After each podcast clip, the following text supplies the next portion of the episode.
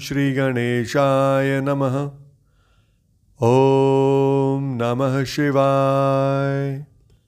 मैं, अभिजीत शर्मा, योगिक स्वाध्यायम के हमारे पॉडकास्ट शिव पुराण विद अभिजीत में आप सभी का एक बार पुनः हार्दिक अभिनंदन करता हूँ। हमारे इस प्रयास को सफल बनाने में आप सभी के योगदान की हमें आवश्यकता है। अगर आपको हमारा ये प्रयास उपयुक्त लगे तो कृपया इस पॉडकास्ट को अपने सभी मित्रगण एवं संबंधियों तक पहुंचाकर हमारा उत्साहवर्धन करें। तो चलिए, आज हम अपने बारहवें एपिसोड को आरंभ करते हैं। आज हम श्री शिव पुराण की प्रथम संहिता विद्वेश्वर संहिता के सत्रहवें अध्याय से आगे बढ़ेंगे।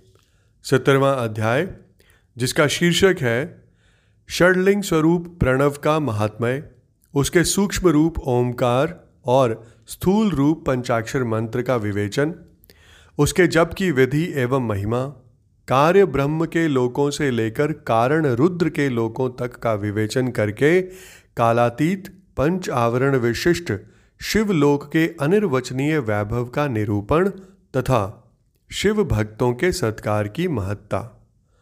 यहाँ पर ऋषि मुनि बोले कि हे प्रभो, हे महामुने, आप हमारे लिए क्रमशः षडलिंग स्वरूप प्रणव का महात्मय तथा शिव भक्त के पूजन का प्रकार बताइए। इसके उत्तर में सूत जी कहते हैं कि हे महर्षियों, आप लोग तपस्या के धनी हैं।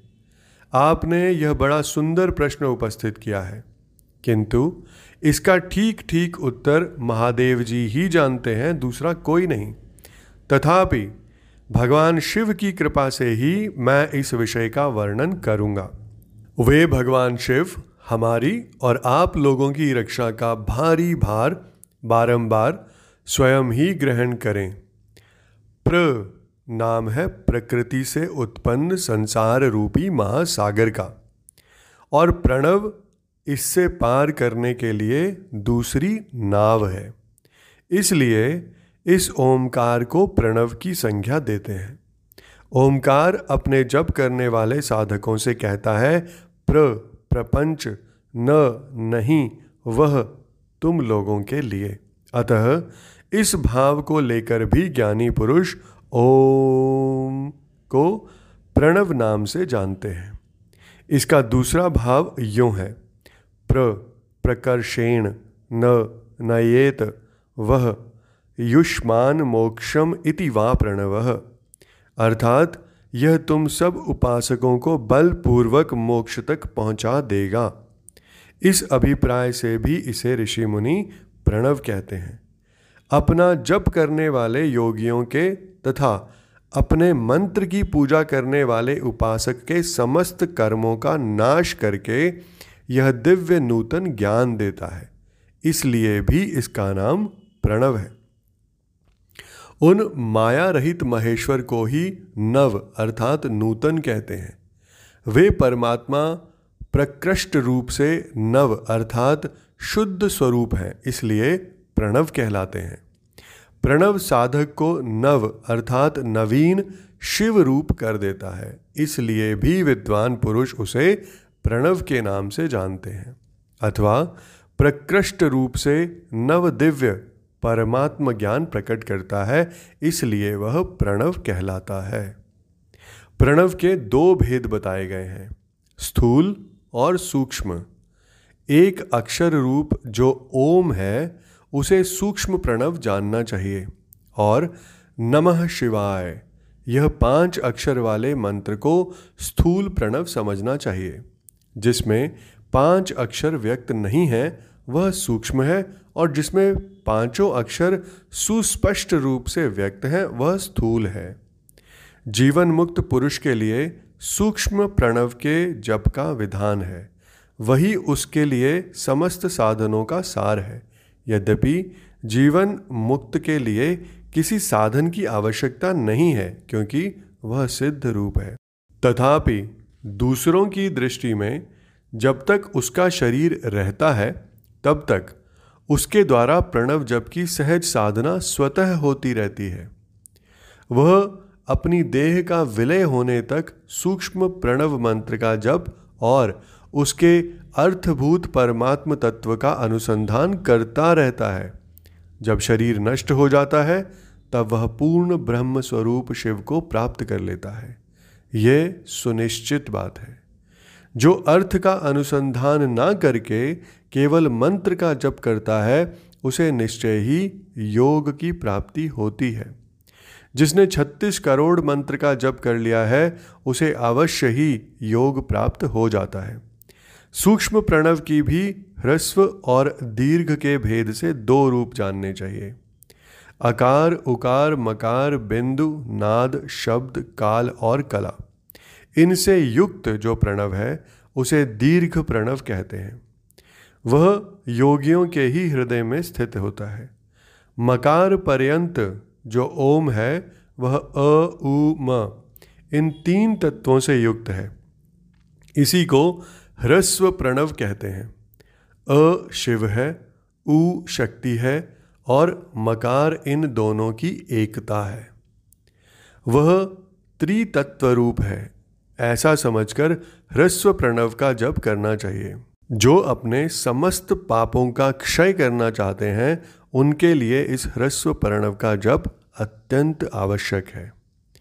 पृथ्वी, जल, तेज, वायु और आकाश, ये पाँच भूत तथा शब्द, स्पर्श आदि, इनके पाँच विषय, ये सब मिलकर दस वस्तुएँ मनुष्यों की कामना के विषय हैं। इनकी आशा मन में लेकर जो कर्मों के अनुष्ठान में संलग्न होते हैं, वे दस प्रकार के पुरुष प्रवृत्त अथवा प्रवृत्ति मार्गी कहलाते हैं। तथा जो निष्काम भाव से शास्त्र विहित कर्मों का अनुष्ठान करते हैं, वे निवृत्त अथवा निवृत्ति मार्गी कहे गए हैं। प्रवृत्त पुरुषों को ह्रस्व प्रणव का ही जप करना चाहिए और निवृत्त पुरुषों को दीर्घ प्रणव का। व्यातियों तथा अन्य मंत्रों के आदि में इच्छा अनुसार शब्द और कला से युक्त प्रणव का उच्चारण करना चाहिए। वेद के आदि में और दोनों संध्याओं की उपासना के समय भी ओमकार का उच्चारण करना चाहिए। प्रणव का नौ करोड़ जप करने से मनुष्य शुद्ध हो जाता है। फिर नौ करोड़ का जप करने से वह पृथ्वी तत्व पर विजय पा लेता है। तत्पश्चात पुनः नौ करोड़ का जप करके वह जल तत्व को जीत लेता है। पुनः नौ करोड़ जप से अग्नि तत्व पर विजय पाता है। तदनंतर फिर से नौ करोड़ का जप करके वह वायु तत्व पर विजयी होता है। फिर उसके बाद और नौ करोड़ के जप से आकाश को अपने अधिकार में कर लेता है। इसी प्रकार नौ नौ करोड़ का जप करके वह क्रमशः गंध, रस, रूप, स्पर्श और शब्द पर विजय पाता है। इसके बाद फिर नौ करोड़ जप करके अहंकार को भी जीत लेता है।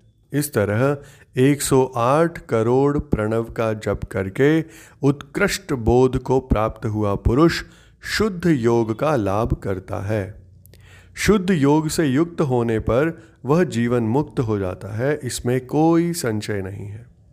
सदा प्रणव का जप और प्रणव रूपी शिव का ध्यान करते करते समाधि में स्थित हुआ महायोगी पुरुष साक्षात शिव ही है। इसमें संशय नहीं है।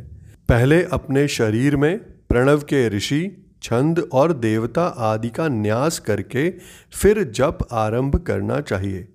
अकार आदि मातृका वर्णों से युक्त प्रणव का अपने अंगों में न्यास करके मनुष्य ऋषि हो जाता है। मंत्रों के दशविध संस्कार मातृका न्यास तथा षडध्व शोधन आदि के साथ संपूर्ण न्यास फल उसे प्राप्त हो जाता है। प्रवृत्ति तथा प्रवृत्ति निवृत्ति से मिश्रित भाव वाले पुरुषों के लिए स्थूल प्रणव का जप ही अभीष्ट साधक होता है। क्रिया, तप और जप के योग से शिव योगी तीन प्रकार के होते हैं, जो क्रमशः क्रिया योगी तपोयोगी और जप योगी कहलाते हैं। जो धन आदि वैभवों से पूजा सामग्री का संचय करके हाथ आदि अंगों से नमस्कार आदि क्रिया करते हुए इष्ट देव की पूजा में लगा रहता है, वह क्रिया योगी कहलाता है। पूजा में संलग्न रहकर जो परिमित भोजन करता है, ब्रह्म इंद्रियों को जीतकर वश में किए रहता है और मन को भी वश में करके पर द्रोह आदि से दूर रहता है, वह तपोयोगी कहलाता है। इन सभी सद्गुणों से युक्त होकर जो सदा शुद्ध भाव से रहता तथा समस्त काम आदि दोषों से रहित हो, शांत चित्त से निरंतर जप किया करता है, उसे महात्मा पुरुष जप योगी मानते हैं।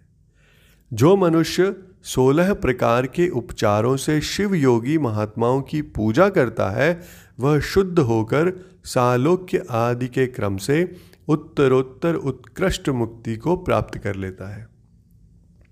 हे द्विजो, अब मैं जप योग का वर्णन करता हूँ, तुम सब लोग ध्यान देकर सुनो। तपस्या करने वाले के लिए जप का उपदेश किया गया है। क्योंकि वह जप करते करते अपने आप को सर्वथा शुद्ध, निष्पाप कर लेता है। ब्राह्मणों, पहले नमः पद हो, उसके बाद चतुर्थी विभक्ति में शिव शब्द हो तो पंच तत्वात्मक नमः शिवाय मंत्र होता है। इसे शिव पंचाक्षर कहते हैं। यह स्थूल प्रणव रूप है। इस पंचाक्षर के जप से ही मनुष्य संपूर्ण सिद्धियों को प्राप्त कर लेता है। पंचाक्षर मंत्र के आदि में ओमकार लगाकर ही सदा उसका जप करना चाहिए। द्विजो, गुरु के मुख से पंचाक्षर मंत्र का उपदेश पाकर जहाँ सुखपूर्वक निवास किया जा सके, ऐसी उत्तम भूमि पर। महीने के पूर्व पक्ष अर्थात शुक्ल पक्ष में प्रतिपदा से आरंभ करके कृष्ण पक्ष की चतुर्दशी तक निरंतर जप करता रहे। माघ और भादों के महीने अपना विशिष्ट महत्व रखते हैं। यह समय सब समयों से उत्तमोत्तम माना गया है। साधक को चाहिए कि वह प्रतिदिन एक बार परिमित भोजन करे, मौन रहे, इंद्रियों को वश में रखे, अपने स्वामी एवं माता पिता की नित्य सेवा करे। इस नियम से रहकर जप करने वाला पुरुष एक सहस्त्र जप से ही शुद्ध हो जाता है। अन्यथा वह ऋणी होता है। भगवान शिव का निरंतर चिंतन करते हुए पंचाक्षर मंत्र का पाँच लाख जप करे। जप काल में इस प्रकार ध्यान करे। कल्याणदाता भगवान शिव कमल के आसन पर विराजमान है। उनका मस्तक श्री गंगा जी तथा चंद्रमा की कला से सुशोभित है। उनकी बाई जांग पर आदिशक्ति भगवती उमा बैठी हैं। वहाँ खड़े हुए बड़े बड़े गण भगवान शिव की शोभा बढ़ा रहे हैं। महादेव जी अपने चार हाथों में मृग मुद्रा, टंक तथा वर एवं अभय की मुद्रा धारण किए हुए हैं। इस प्रकार सदा सब पर अनुग्रह करने वाले भगवान सदाशिव का बारंबार स्मरण करते हुए हृदय अथवा सूर्य मंडल में पहले उनकी मानसिक पूजा करके फिर पूर्वाभिमुख हो पूर्वोक्त पंचाक्षरी विद्या का जप करें। उन दिनों साधक सदा शुद्ध कर्म ही करे और दुष्कर्म से बचा रहे। जबकि समाप्ति के दिन कृष्ण पक्ष की चतुर्दशी को प्रातःकाल नित्य कर्म करके शुद्ध एवं सुंदर स्थान में शौच, संतोष आदि नियमों से युक्त हो, शुद्ध हृदय से पंचाक्षर मंत्र का बारह सहस्त्र जप करे। तत्पश्चात पाँच सपत्नीक ब्राह्मणों का, जो श्रेष्ठ एवं शिव भक्त हों, वरण करे। इनके अतिरिक्त एक श्रेष्ठ आचार्य प्रवर का भी वरण करे और उसे सांब सदाशिव का स्वरूप समझे। ईशान, तत्पुरुष अघोर, वामदेव तथा सद्योजात। इन पाँचों के प्रतीक स्वरूप पाँच ही श्रेष्ठ और शिवभक्त ब्राह्मणों का वर्ण करने के पश्चात पूजन सामग्री को एकत्र करके भगवान शिव का पूजन आरंभ करें। विधि पूर्वक शिव की पूजा संपन्न करके होम आरंभ करें।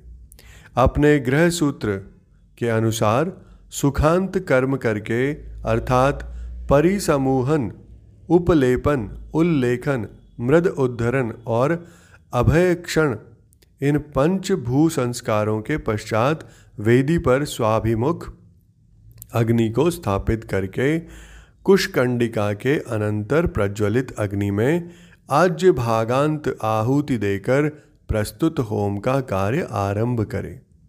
कपिला गाय के घी से ग्यारह, एक सौ एक अथवा एक हज़ार एक आहुतियाँ स्वयं ही दे अथवा विद्वान पुरुष शिव भक्त ब्राह्मणों से 108 आहुतियाँ दिलाए। होम कर्म समाप्त होने पर गुरु को दक्षिणा के रूप में एक गाय और बैल देना चाहिए। ईशान आदि के प्रतिरूप का, जिन पाँच ब्राह्मणों का वर्ण किया गया है, उनको ईशान आदि का स्वरूप ही समझें तथा आचार्य को सांब सदाशिव का स्वरूप माने। इसी भावना के साथ उन सब के चरण धोए और उनके चरणोदक से अपने मस्तक को सींचे।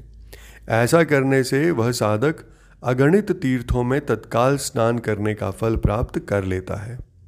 उन ब्राह्मणों को भक्तिपूर्वक दशांश अन्न देना चाहिए। गुरु पत्नी को पराशक्ति मानकर उनका भी पूजन करें।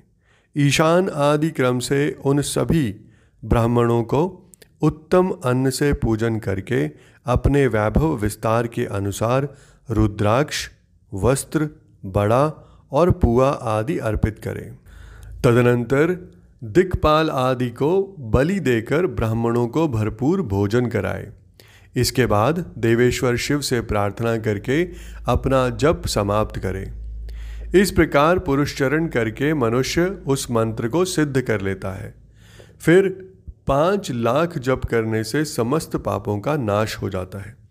तदनंतर पुनः पाँच लाख जप करने पर अतल से लेकर सत्यलोक तक चौदहों भुवनों पर क्रमशः अधिकार प्राप्त हो जाता है। यदि अनुष्ठान पूर्ण होने के पहले बीच में ही साधक की मृत्यु हो जाए तो वह परलोक में उत्तम भोग भोगने के पश्चात पुनः पृथ्वी पर जन्म लेकर पंचाक्षर मंत्र के जप का अनुष्ठान करता है। समस्त लोगों का ऐश्वर्य पाने के पश्चात वह मंत्र को सिद्ध करने वाला पुरुष यदि पुनः पाँच लाख जप करे तो उसे ब्रह्मा जी का सामिप्य प्राप्त होता है। पुनः पाँच लाख जप करने से सारूप्य नामक ऐश्वर्य प्राप्त होता है। सौ लाख जप करने से वह साक्षात ब्रह्मा के समान हो जाता है। इस तरह कार्य ब्रह्म हिरण्य गर्भ का सायुज्य प्राप्त करके वह ब्रह्मा का प्रलय होने तक उस लोक में अथेष्ट भोग भोगता है। फिर दूसरे कल्प का आरंभ होने पर वह ब्रह्मा जी का पुत्र होता है।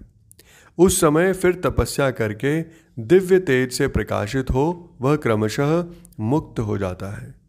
पृथ्वी आदि कार्य स्वरूप भूतों द्वारा पाताल से लेकर सत्यलोक पर्यंत ब्रह्मा जी के चौदह लोक क्रमशः निर्मित हुए हैं। सत्यलोक से ऊपर क्षमा लोक तक जो चौदह भुवन हैं, वे भगवान विष्णु के लोक हैं। क्षमा लोक से ऊपर शुचि लोक पर्यंत अट्ठाईस भुवन स्थित हैं। शुचि लोक के अंतर्गत कैलाश में प्राणियों का संहार करने वाले रुद्रदेव विराजमान हैं। शुचि लोक से ऊपर अहिंसा लोक पर्यंत छप्पन भुवनों की स्थिति है। अहिंसा लोक का आश्रय लेकर जो ज्ञान कैलाश नामक नगर शोभा पाता है, उसमें कार्यभूत महेश्वर सबको अदृश्य करके रहते हैं। अहिंसा लोक के अंत में काल चक्र की स्थिति है। यहाँ तक महेश्वर के विराट स्वरूप का वर्णन किया गया। वहीं तक लोकों का तिरोधान अथवा लय होता है।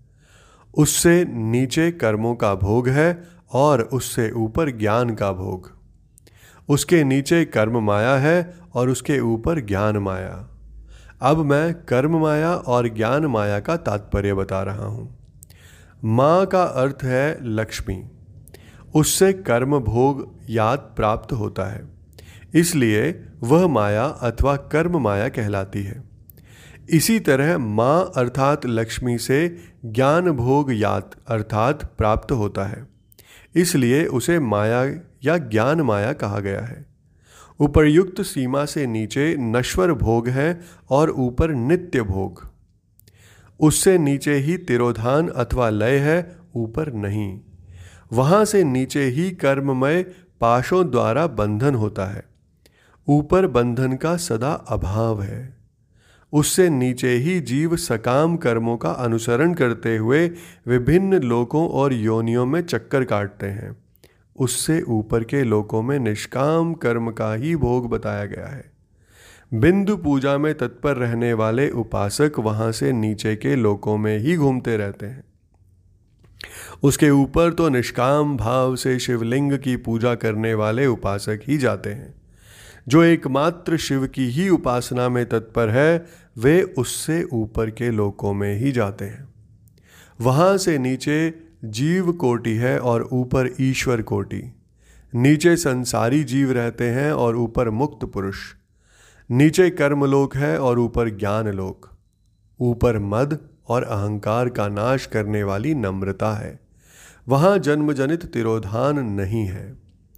उसका निवारण किए बिना वहाँ किसी का प्रवेश संभव ही नहीं है। इस प्रकार तिरोधान का निवारण करने से वहाँ ज्ञान शब्द का अर्थ ही प्रकाशित होता है। अधिभौतिक पूजा करने वाले लोग उससे नीचे के लोकों में ही चक्कर काटते रहते हैं। जो आध्यात्मिक उपासना करने वाले हैं, वे ही उससे ऊपर को जाते हैं। जो सत्य, अहिंसा आदि धर्मों से युक्त हो भगवान शिव के पूजन में तत्पर रहते हैं, वे काल चक्र को पार कर जाते हैं। काल चक्रेश्वर की सीमा तक जो विराट महेश्वर लोक बताया गया है, उससे ऊपर वृषभ के आकार में धर्म की स्थिति है। वह ब्रह्मचर्य का मूर्तिमान रूप है।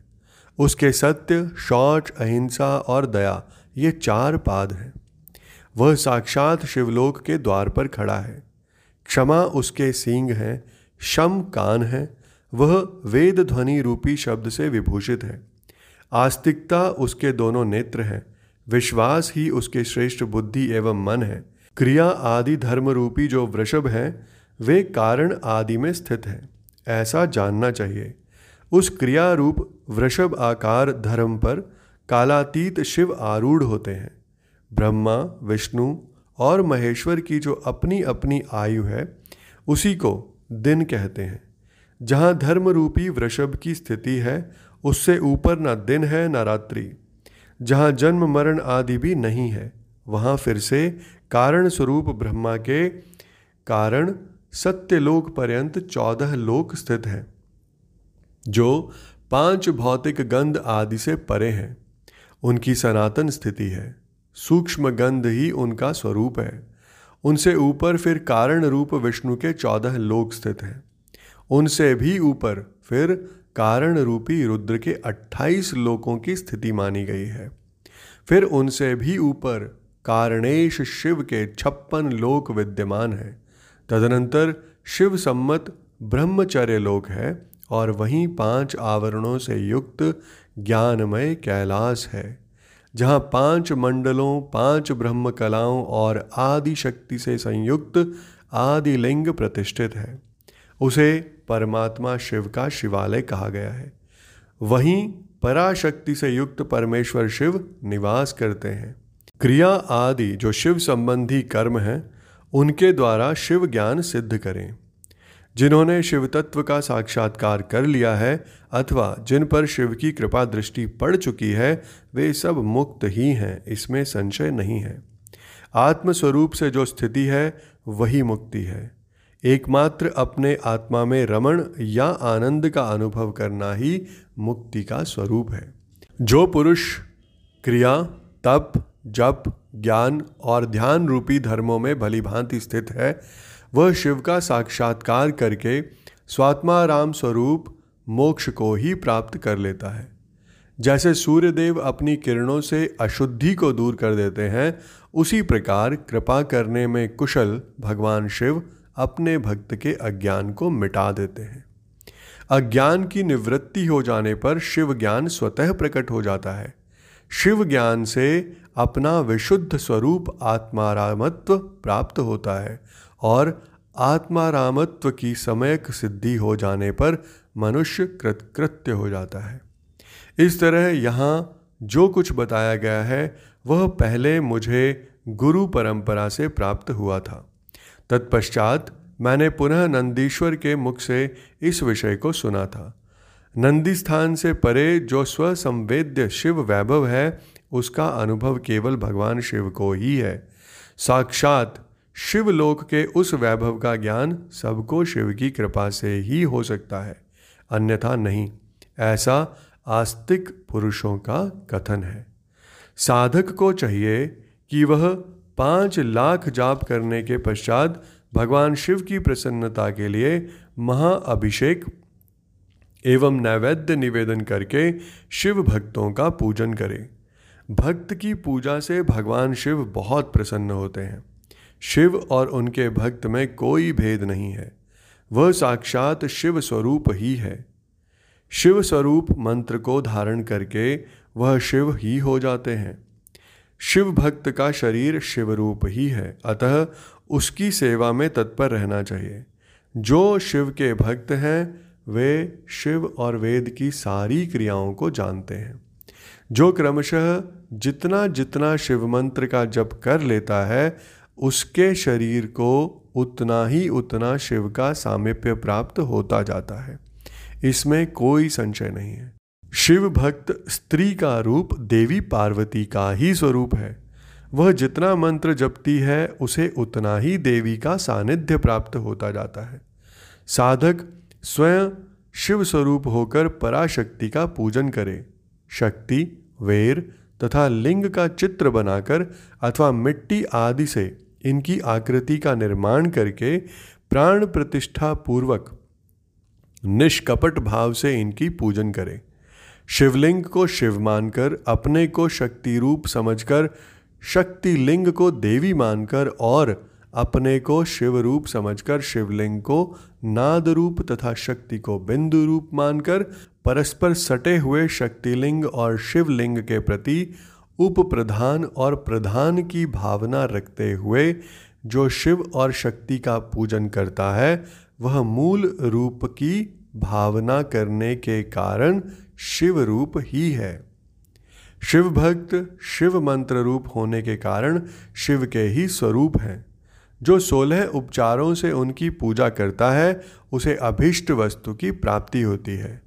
जो शिवलिंगोपासक शिव भक्त की सेवा आदि करके उसे आनंद प्रदान करता है, उस विद्वान पर भगवान शिव बड़े प्रसन्न होते हैं। पाँच, दस या सौ स्पत्नीक शिव भक्तों को बुलाकर भोजन आदि के द्वारा पत्नी सहित उनका सदैव समादर करें। धन में, देह में और मंत्र में शिव भावना रखते हुए उन्हें शिव और शक्ति का स्वरूप जानकर निष्कपट भाव से उनकी पूजा करें। ऐसा करने वाला पुरुष इस भूतल पर फिर जन्म नहीं लेता। इसके साथ ही आज का हमारा ये एपिसोड यहीं संपन्न होता है। मैं कल फिर आपके समक्ष उपस्थित होऊँगा हमारे अगले एपिसोड के साथ। आप सबका मुझे इतने धैर्य एवं ध्यान से सुनने के लिए बहुत बहुत धन्यवाद।